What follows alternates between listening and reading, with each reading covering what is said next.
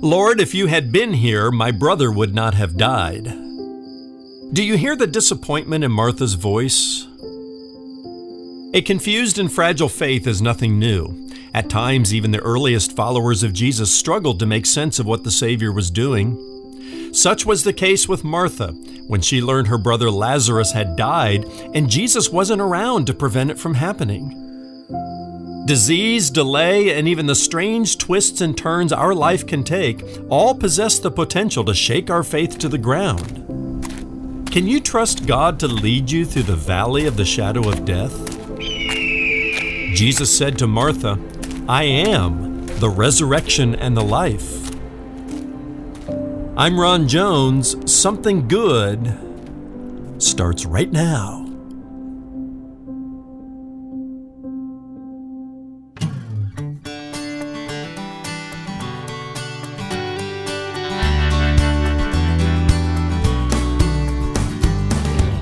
Are you going through a season of suffering today?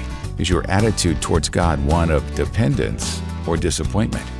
Hello and welcome to Something Good with Dr. Ron Jones, lead pastor at Atlantic Shores Baptist Church in Virginia Beach, Virginia. My name is Brian. Thanks for stopping by.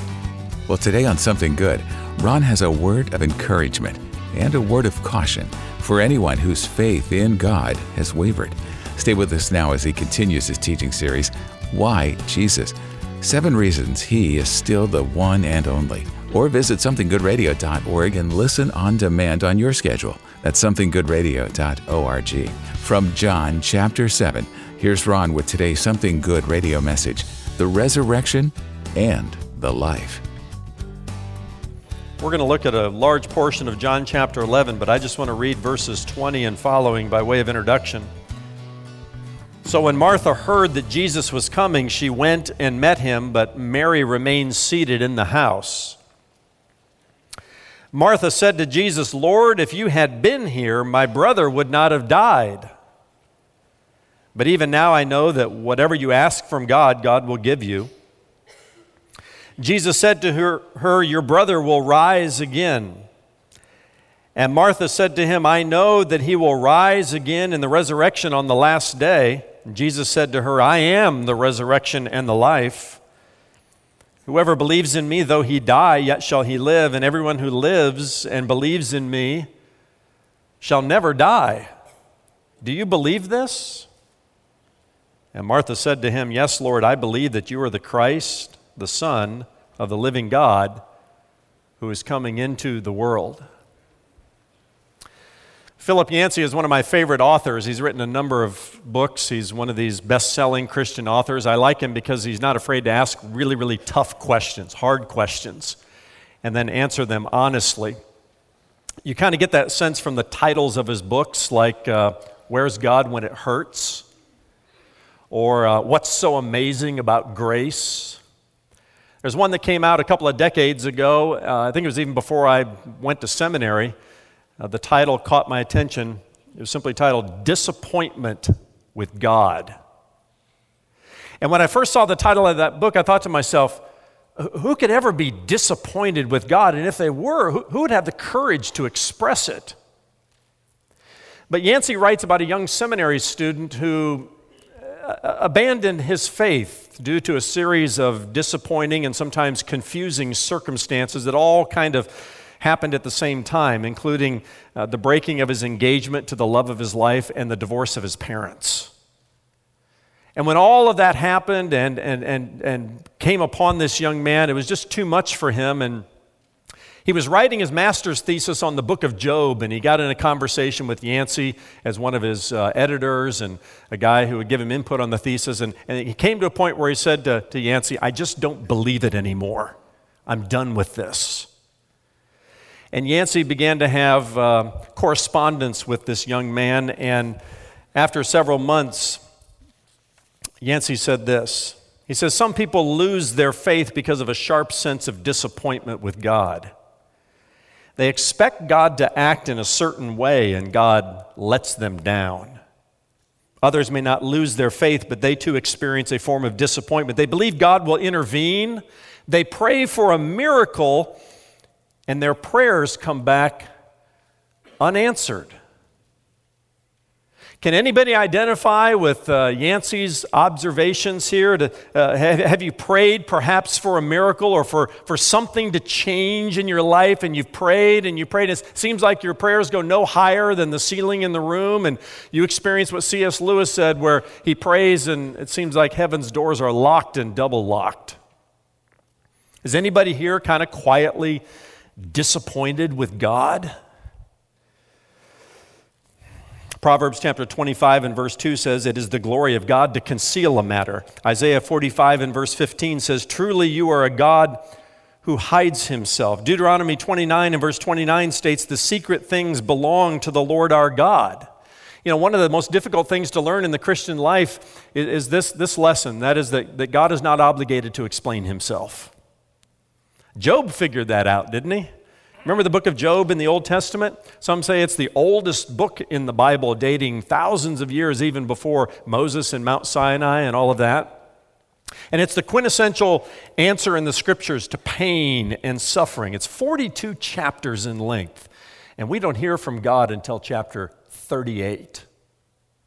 You know the story of Job. He loses everything I mean, his, his family, his 10 sons and daughters in a, in a tragic tornado. He loses his, his health, his business. Some say he should have left his wife because his wife says, you know, why don't you curse God and die? How's that for Mrs. Job?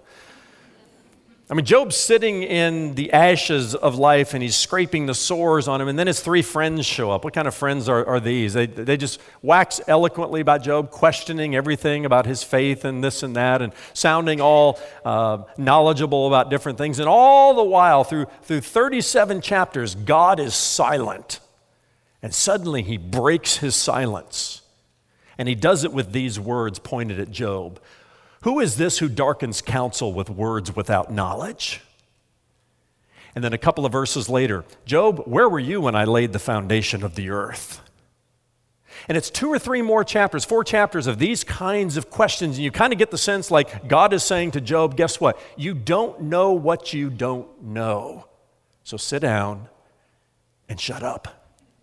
I'm going to tell you a few things. Ecclesiastes chapter 11 and verse 5 As you do not know the path of the wind or how the body is formed in a mother's womb, so you cannot understand the work of God, the maker of all things. Isaiah 55, these are the words of the Lord For my thoughts are not your thoughts, neither are your ways my ways. As the heavens are higher than the earth, so are my ways higher than your ways, and my thoughts than your thoughts. You don't know what you don't know. Even the Apostle Paul couldn't unscramble the inscrutable, we might say. Remember in Romans chapters 9, 10, and 11, he's waxing eloquently about the mystery of the sovereignty of God. and finally, at the end of that, he throws up his hands and kind of wonders, Oh, the depth of the riches, both of the wisdom and knowledge of God, how unsearchable are his judgments and unfathomable his ways. Paul says there are some things about God even I don't understand. And so sometimes our faith is confused. Sometimes we, we come very close to the line of being disappointed with God. And there's nothing new with that. Even the early followers of Jesus uh, found themselves wondering, even scratching their heads at what Jesus was doing. And we have a story like that found in John chapter 11. The characters in the story are familiar ones Mary and Martha, their sisters, and their brother Lazarus. And Lazarus is sick. He's sick unto death. In fact, he dies. And, and, as we look at the story beginning in verse 1 of chapter 11, and we, and we read through the story through about verse 15 or 16, I, I find some circumstances of life that are common to all of us that have the potential of, of throwing our faith into a tailspin to where, uh, like this young seminary student, we're ready to just chuck it all and say, I'm done with this. Uh, I don't know where God is. Uh, I, am disappointed with Him. I prayed. I, I, I fasted. I did all the things I was supposed to do, and He didn't show up in the way that I thought He was supposed to show up. Here are some circumstances that have the potential of leading us in that direction if we, if we deal with them incorrectly. The first has to do with disease. When disease strikes, look at verse 1 of chapter 11. Now, a certain man was ill, a certain man was sick. Lazarus of Bethany, the village of Martha and her sister Mary. It was Mary who anointed the Lord with ointment and wiped his feet with her hair, whose brother Lazarus was ill. So the sisters sent to him, saying, Lord, he whom you love is ill. A certain man was sick. You, you could insert anybody's name there, you could insert yourself. Uh, because it's a reminder that sickness, disease, e- even death is no respecter of persons in this life. We get some sense that maybe this family, made up of Mary and Martha and, and, and Lazarus, these three siblings, that they might have come from a fairly, fairly well to do family, maybe a wealthy family, because Luke tells us it was Mary who anointed the Lord with ointment and wiped his feet with her hair. Remember the time she took an expensive jar of perfume and and, and Judas said, wasted it, cracked it open, and anointed Jesus' hair. Well, only the wealthy in that culture and at that time could afford such, such expensive perfume. Elsewhere in the New Testament, in the Gospels, we're told that these three siblings threw a, a dinner party for Jesus. Maybe another indication that they, they had some money, they had some means. Uh, they also had a family burial cave in which they put their brother Lazarus. Again, an indication of wealth. My point is simply this money will never protect you from the pain and suffering of life. Or, or, you may have enough money to buy a good insurance policy and take care of the disease when it comes upon you, but sickness and disease and ultimately death are no respecter of persons. That's why Jesus points them to a larger purpose in this time of suffering. He says in verse 4 This illness does not lead to death, it is for the glory of God, so that the Son of God may be glorified through it. You see, we need to get God's perspective on pain and suffering and sickness and disease. He sees a way to bring glory to Himself, even in a fallen world, this, this nasty fallen world in which we live, where we deal with disease all the time. Jesus says there's, there's a way that the Father gets glory through all of this because uh, this illness does not lead to, to death. You see, sometimes we miss the glory because we're too busy trying to rewrite the story, aren't we? We want to wiggle our way out of the difficult, painful times of life. I understand that. I do too. But Jesus sees a different purpose here.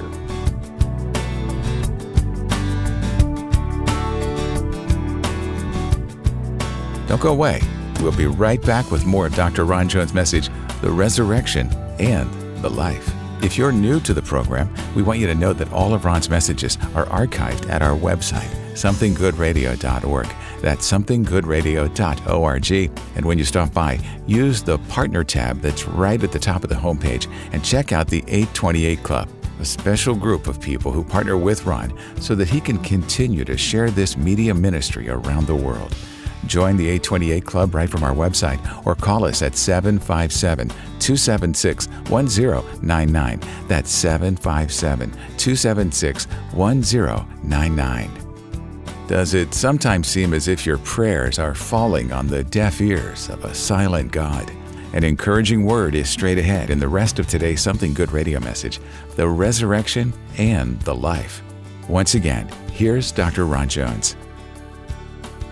Here's another category of circumstances that, that might cause us to tailspin in our faith, and that's when God delays.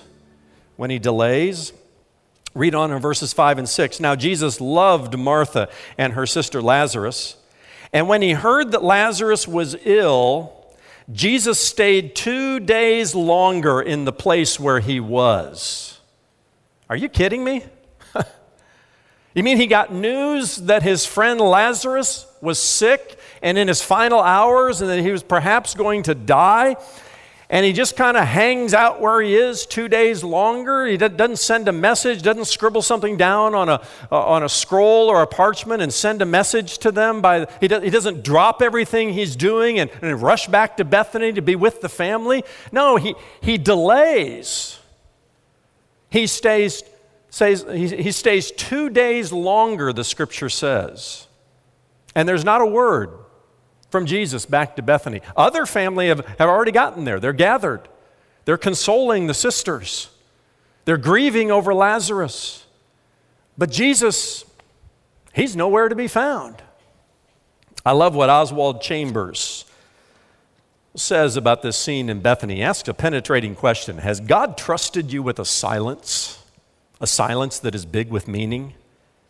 God's silences are his answers. Think of those days of absolute silence in the home at Bethany. Is there anything analogous to those days in your life? Can God trust you like that, or are you still seeking a visible sign? God will give you the blessings you ask for if you will not go any further without them, but His silence is the sign, listen to this, that He is bringing you into a marvelous understanding of Himself. Wow. Stick that feather in your theological cap. You mean when I pray and, and I don't hear anything from heaven and heaven is silent and it's bolted and double bolted the doors, and it just feels like, you know, where is God? He might be bringing me into a marvelous understanding of Himself. Yeah, yeah, that's, that's, a, that's what Chambers says. And that's what he experienced. And perhaps that's what Jesus is doing here as well. It's interesting that uh, Luke tells us two times in verses 1 to 5 that Jesus loved them. He loved Mary and Martha, he loved Lazarus. They were, they were tight, they were family friends. They hung out together. Why, why, does he say, now Jesus loved Martha and her sister and Lazarus, but he stayed two days longer? Because w- when you experience the silence of God, when you experience one of his delays, you're tempted to think, he's forgotten me. He, he, he doesn't love me. He's indifferent. He doesn't care. It's all a myth, this idea that God, God loves us and cares for us, even in the small details and and big painful details of life. But, but no, Luke is quick to remind us Jesus loved them. And the fact that he delayed, the fact that he was silent, is not inconsistent with his love. Maybe he's bringing them into a, a marvelous understanding of himself. Here's a third category of circumstances that might cause our faith to tailspin some, and, that's when God leads us, leads us in a particular direction that might cause us to scratch our heads a little bit. Let's read on in verses 7 and 8.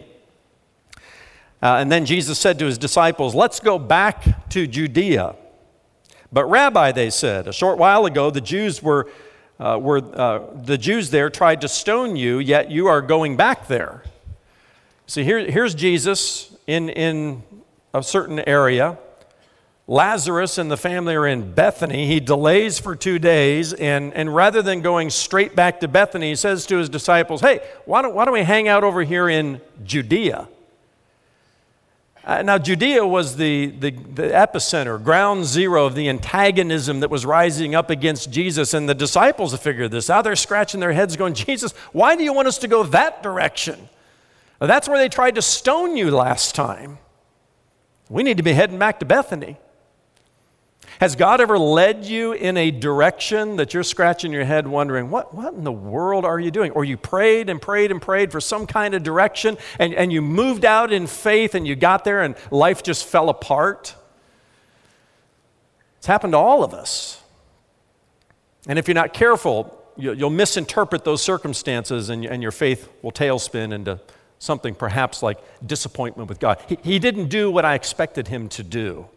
Well, maybe he's bringing you into a marvelous new and fresh understanding of himself and stretching your faith and seeing that in the midst of a delay or in the midst of a time of disease or uh, by putting you over here, will you still trust me in these circumstances? Jesus tells the disciples in verses 9 and 10 Are there not 12 hours of a day? Anyone who walks in the light in the daytime rather will not stumble, for they see by this world's light. It is when a person walks at night that they stumble, for they have no light. Sounds kind of cryptic, doesn't it? He uses this metaphor of light and darkness to say, listen, uh, following the Lord's direction is equivalent to walking in the light, even if it feels like you're walking in darkness and you're, you're not quite sure what's going on or what you're doing. In other words, obeying God when He says go this direction is a whole lot safer than doing your own thing and ended up in even worse circumstances.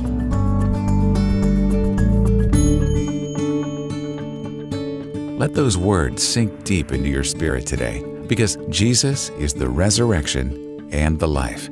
No matter what you may be going through today, He is able to give you peace in the midst of pain, strength in the face of suffering. You're listening to Something Good Radio with Dr. Ron Jones, and today's message, The Resurrection and the Life, along with all of Ron's messages, can be heard on demand at somethinggoodradio.org. Use the radio tab that's right at the top of the homepage. That's somethinggoodradio.org.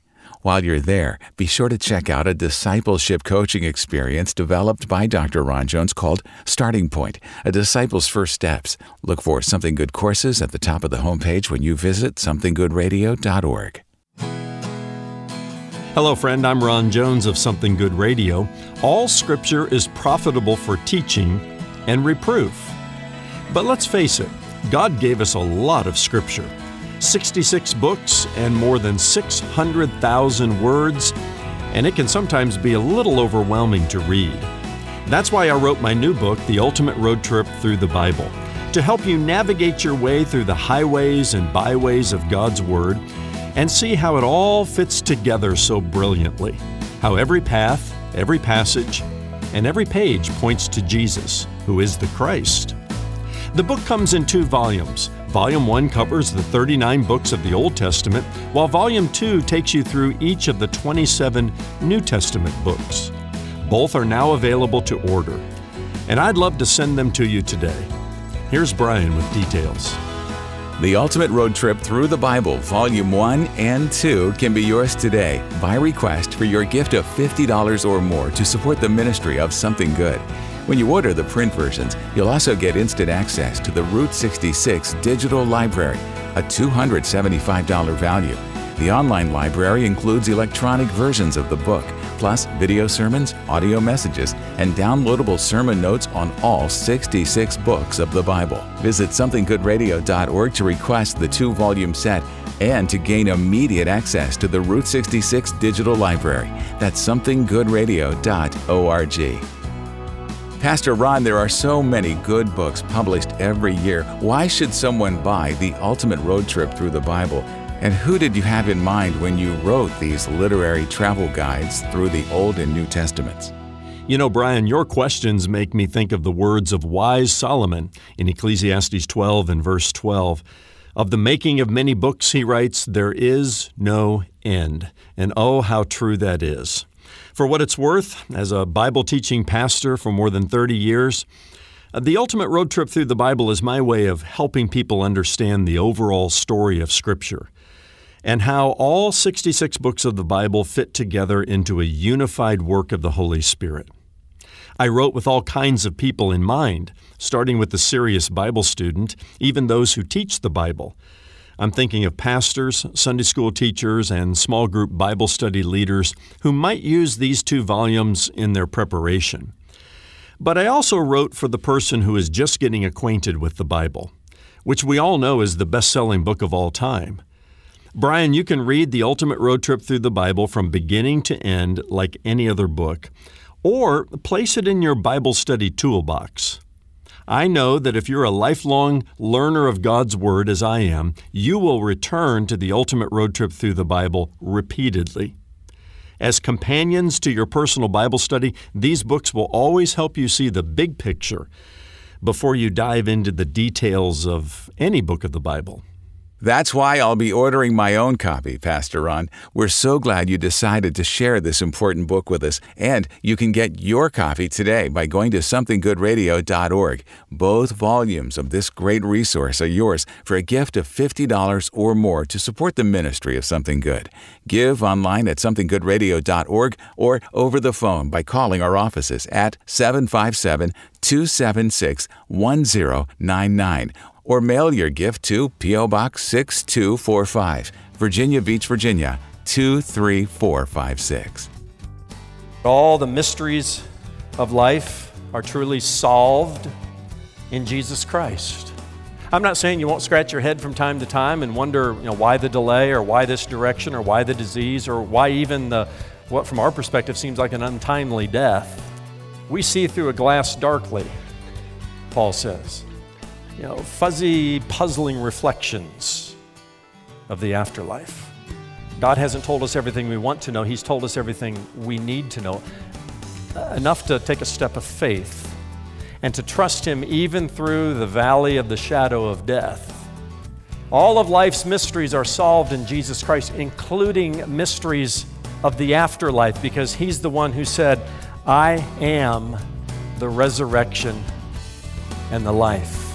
That's next time when Ron shares part two of his message, The Resurrection and the Life. Join us then for Something Good. For Ron and the entire team here at Something Good Radio, I'm Brian Davis saying God bless and thanks for listening.